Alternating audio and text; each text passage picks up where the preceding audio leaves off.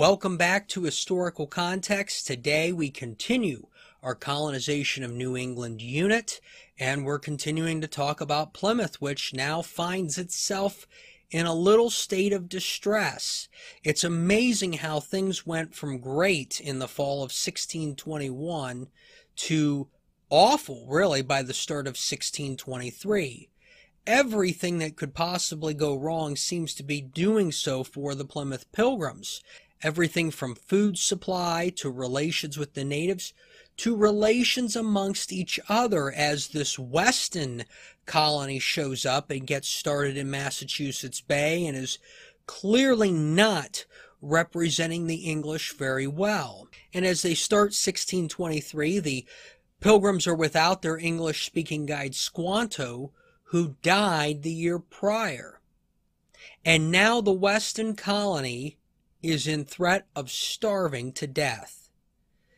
Bradford alleges that the Weston colony overconsumed what they had, overtraded, and he specifies this by saying they gave up clothing and bedding for food. So think about that. So now they have practically no comforts.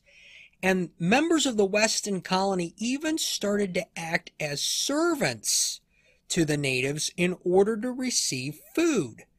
So the behavior was really changing there, and the Weston colony was becoming direly desperate uh, just to just to survive. Others in the Weston colony, Bradford admits, were actually stealing from the natives. And again, this cannot be good. This is not going to help any of the the pilgrims' uh, relations with natives. The Weston colony had also scattered into the countryside, living off of nuts and clams. I mean, they had practically given everything up just to survive, and so now, if you went there, they were scattered all about the place. In one case, members of the Weston colony hung one of their own men to appease the natives because the man would not stop stealing from them. And so, I mean, it was just nuts. Basically, uh, Lord of the Flies, and had some similar undertones to Jamestown, only the Jamestown colony did not uh, behave in ways to appease anyone. Uh, they, they tended to just do what they wanted to do to survive. Meanwhile, at Plymouth, word was received that Massasoit, the chief, was sick and near death. A pilgrim envoy went with gifts, and he was able to recover. So, uh, you know, that's a good thing too. We, uh, we talked about at Jamestown how Chief Powhatan and his death led some things to unravel. So Massasoit and his uh, survival was important to the Plymouth uh, pilgrims and their relations. At that time, when they were there visiting him and he was recovering, he let them in on a conspiracy. Let's have a look.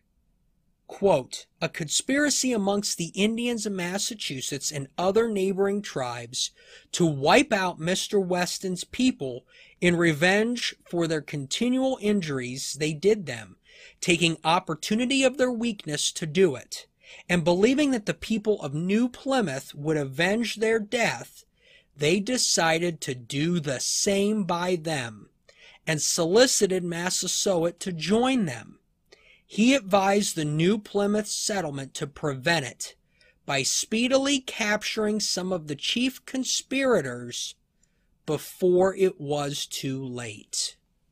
So now you have a real problem here. Clearly, the Plymouth Pilgrims have been looped in with Weston's men in the eyes of the natives, and they are ready to attack both colonies.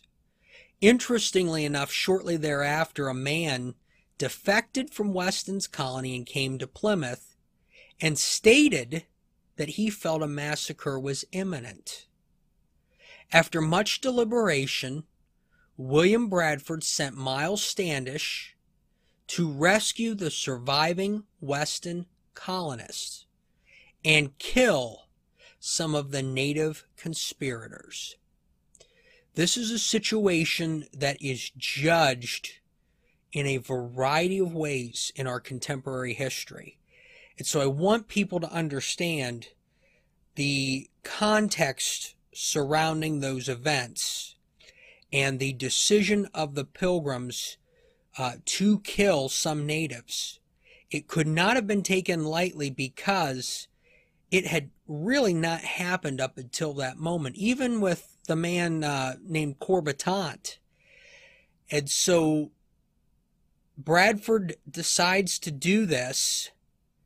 And uh, according to Edward Winslow in his second book, Good News from New England, which I don't know how much of this is good news, two of the five native conspirators were actually killed.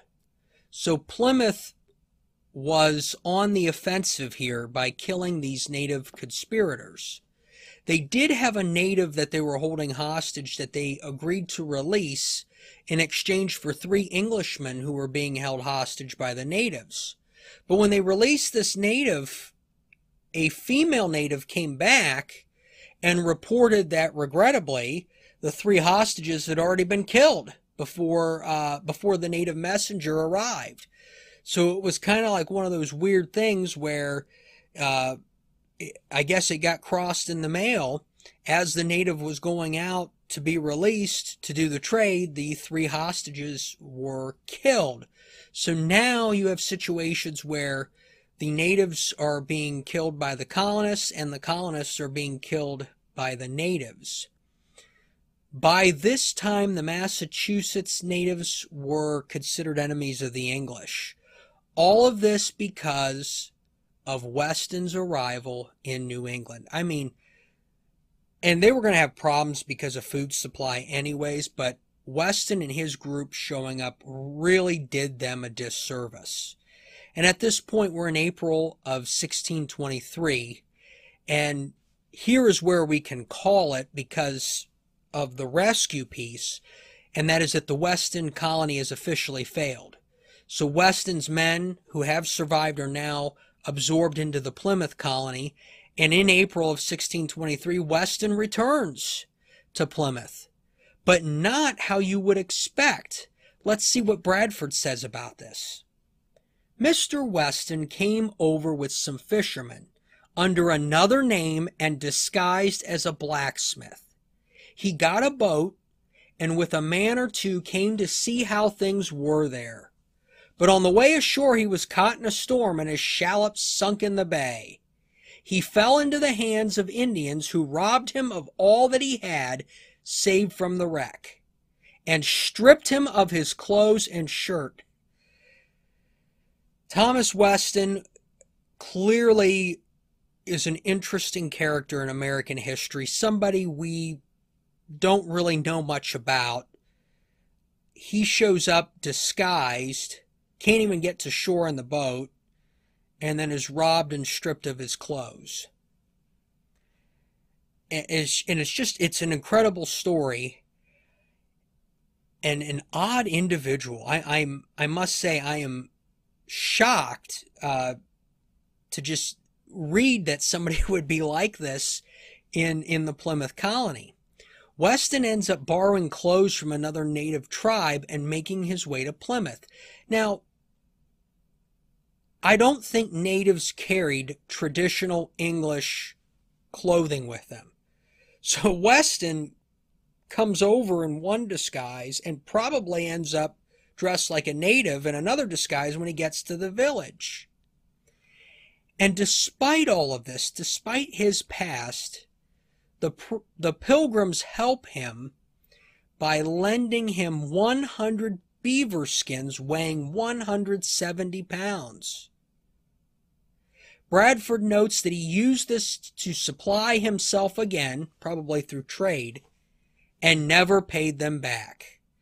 Bradford shifts gears towards preventing another food shortage by allowing households to plant their own gardens. So before this, it was a community garden, and now people are allowed to plant their own food. Very interesting here. Bradford notes that with women willing to work in the fields, it would save the colony a great deal of trouble. And that makes sense considering you've got to defend the colony, you've got to and, and you can't grow all your food. You got to go out and fish. You got to trade. So there's a lot of things that have to go on, and everybody has to play a role here. So women are now going out and tending the fields. Uh, again, finding ways to be productive and to build that food supply. Bradford goes on to mention that this shift towards private property was more satisfying to the colonists. Prior to this, they had operated the colony under a communal structure that had bred, quote, confusion and discontent. The communal method's source of discontentment came from women who had to do service for men who were not their husbands, young men whose work benefited older or less productive men. So it's interesting to see the shift in methods and how people seem to be pleased with it, and it looks like it's something that's going to work. Now, for fishing, the colony only had one boat, and this is important. This is, again, part of why you're going to have trouble maximizing your uh, food supply because you've only got one boat. But to increase the output that that boat provides, they had multiple fishing crews take shifts with the boat in and out of the harbor. So the boat was always working, but there were crews that could rest. The colony appears now to have taken a turn towards self sustainability and is reducing trade with the natives considering the circumstances and a lot of this is reflected in the fact that Bradford and Winslow, in their writings throughout 1623, do not really discuss many, if any, native interactions. In late July, early August, two ships come to Plymouth carrying more colonists. While things may be sounding better as described throughout this episode, Bradford notes that the colonists who arrived thought differently Let's have a look. The passengers, when they saw the poor condition of those ashore, were much daunted and dismayed, and according to their different characters were differently affected. Some wished themselves in England again. Others began weeping, fancying what their own misery would be from what they saw before them. Others pitied the distress they saw their friends had been in so long, and still were under, in a word, all were full of sadness. Plymouth goes from this December 1621 letter of how great things are to 1623 where people are weeping as they see the condition of the colony and thinking, is this going to happen to me? Uh, these pilgrims were ma- working hard to make the colony sustainable. Unfortunately, we do not know if these new colonists were other Puritans, merchants, or a combination of the two. Bradford goes on to describe the condition of the settlers in a little more detail. Let's have a look. Many were ragged in apparel, and some little better than half naked, though some few were well enough clothed. But as for food, they were all alike, except some had got a few peas from the ship that was last there. The best dish they could present to their friends was a lobster or a piece of fish, without any bread or anything else but a cup of fair spring water. While the new colonists were afraid, so were the current colonists. Let's have a look. Now the original settlers were afraid that their corn, when it was ripe, would have to be shared with the newcomers, and that the provisions which the latter had brought with them would give out before the year was over as indeed they did. So new colonists come, they're poorly supplied, and the existing colonists are like, wait a second, we don't have enough to support these people. And so it creates uh, a, a further strain on the, on the supply system and stresses the colony. The colonists went to Bradford and requested that they be allowed to do as they please with their corn and not be forced to share it. The colonists believed that they could trade some of their corn for supplies with the new group as seen fit. So the new group apparently had a surplus of supplies and not food. And the new colonists did have some food supplied to them. So they weren't like starving the minute they showed up. Bradford agrees to this plan. Fall of 1623 provides a harvest for the colony that was sufficient, although Bradford notes some of the new colonists who hoped to have great things, like great houses, ended up with, quote, castles in the air. I love that saying, castles in the air. Edward Winslow was sent back with one of the two ships to England in September, which is likely where he finished his Good News from New England, which would be published in 1624. Bradford notes that certain conditions were agreed upon by the colony. These appear to be the first laws of Plymouth since the Mayflower Compact and subsequent Pierce Patent. They include the following. Colonists could be compelled into employment in the name of the common defense of the colony. Every man over the age of 16 will pay a bushel of Indian wheat towards the common store so a tax of Indian wheat. Per the merchants, there will be no trade with the natives. So there you have it. No trade with the natives. So those rules are among what's set up as the original, uh, I guess, laws of the colony, if you will. In September, Captain Robert Gorges arrives to start his own colony. And at the time, Thomas Weston returns in a small ship. So here comes uh, Mr. Weston again. Gorges accuses Weston of crimes, but no other action comes of it.